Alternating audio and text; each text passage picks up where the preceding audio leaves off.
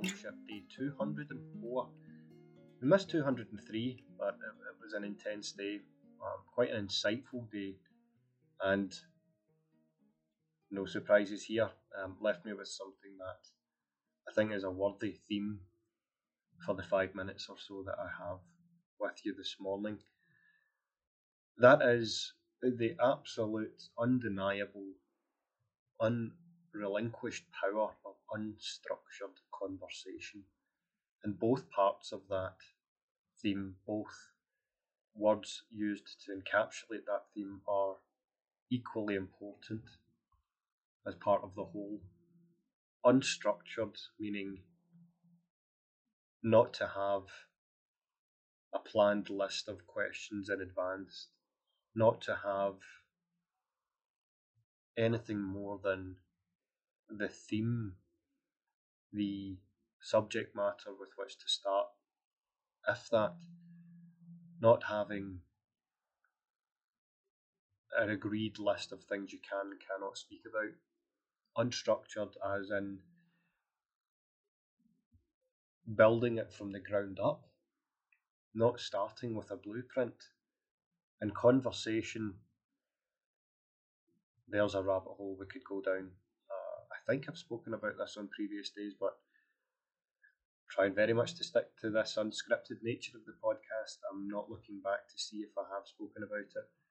Maybe if you come forward for one of our Q and A episodes, you can correct me where I'm wrong. But anyway, conversation, uh, at least, at the very least, I remember it's something that I've written about in terms of having genuine conversation, which involves, among other things, knowing when to listen and when to stop just waiting to fire that uh, contribution that you've had and trigger since someone else started to speak.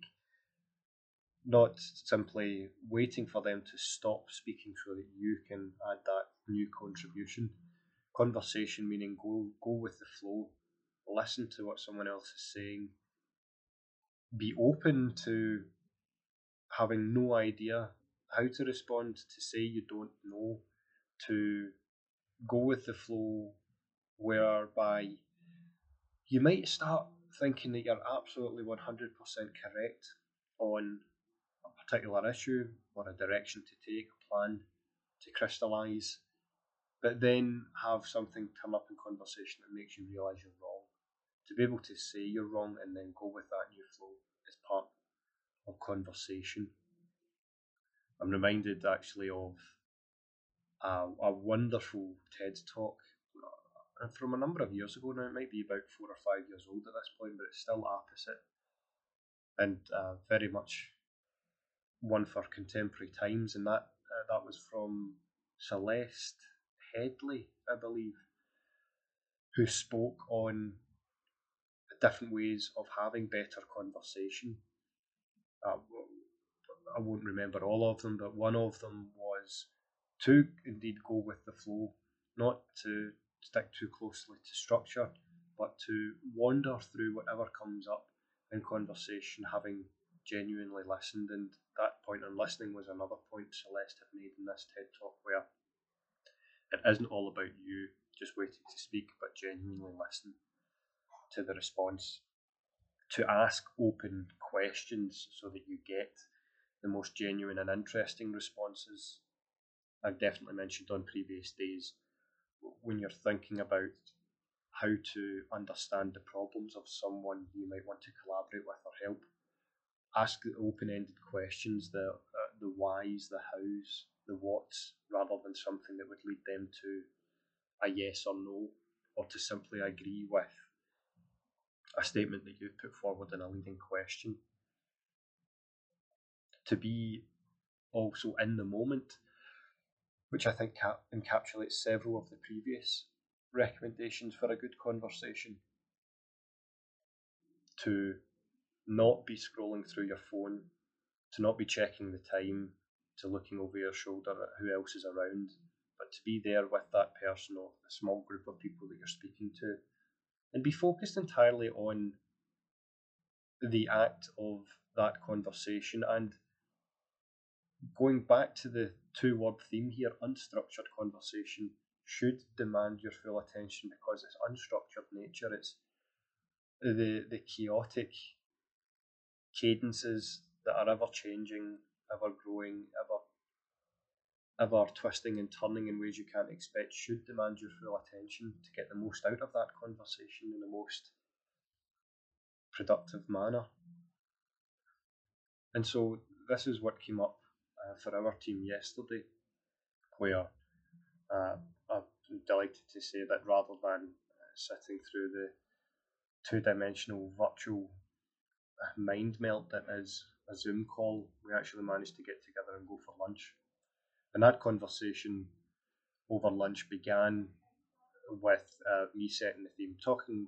We, we were talking about a, a paper that we'd been invited to write, roughly what the theme of that would be, and me saying a little bit of the history about how this came to be and what the value of the output of a project like that might be. And that was it. That was the seed planted, but the rest of the conversation was to explore uh, how we might go about that project, what we might actually bring to it, what technology we might reveal in that project, what um, applications we might exemplify the technology with. The plan going into that conversation wasn't concrete, it wasn't set in stone. I didn't have a bullet point list. But we did have a feeling that we were looking to get to some sort of more niche plan, more focused plan with which to go forward, with which to delegate particular tasks so that everyone around that table, as part of that unstructured conversation, would go away with some structured insight on how to proceed.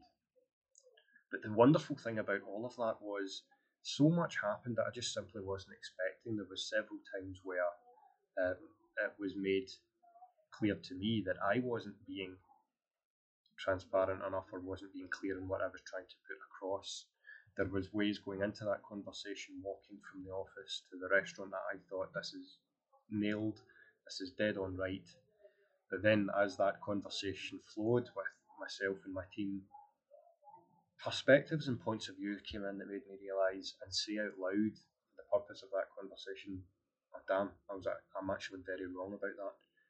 In fact, to continue going this way, I would actually be a hypocrite of something else that you've reminded me that I've said in the past. Let's go with the flow. Let's go with what you've just helped highlight for me. Uh, and now that I'm saying all of this out loud, I think this is rather serendipitously, but you know, perhaps for some subconscious reason linking to what I've said in very recent episodes about criticism, taking that on board, not letting criticism die with its negative connotations, but seeing it for the constructive um, force for good that it can be. And unstructured conversations, like the example I'm describing, are an excellent forum with which to practice taking criticism on board and going with it rather than sticking to some sort of benign, rigid, inflexible schedule that you might have had in mind going into that conversation. So, out of the end of that, what's the end of that example? What's the outcome for us? We know what we want to study. We know what we want to put into this paper. We know how to go forward now. We didn't have that prescribed going into the conversation. We didn't have the surprises of that conversation that we couldn't possibly have predicted. That ultimately turned out to be what we needed to bring that plan to where it is now. We're starting to get delegate tasks. We're agreeing on what not to put in a paper like this one.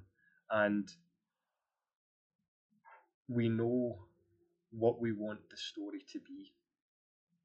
We've got a project space that's separate from everything else. We're starting to get from the broad, messy, beautifully unstructured conversation down into a pointed plan it couldn't have come about any other way. And to get all of these people in the room looking at the blacks of each other's eyes and talking the way that we humans are evolved to do. Where and when could you benefit most from an unplanned, unstructured, genuine, flowing conversation. Thanks as always for being here. I'll see you soon for another episode of the We podcast. Have a great one. If you like what you're hearing on the podcast, head over to the website where not only will you find the written blog versions of these podcasts, you'll find my leadership blog series, the daily thought series, and information about my book on managing the imposter phenomenon. We also have even more free resources and webinars linked to the YouTube channel. So head on over to dr marc reid.com. That's dr-mark with a C dash R-E-I-D dot com. Thanks again for listening.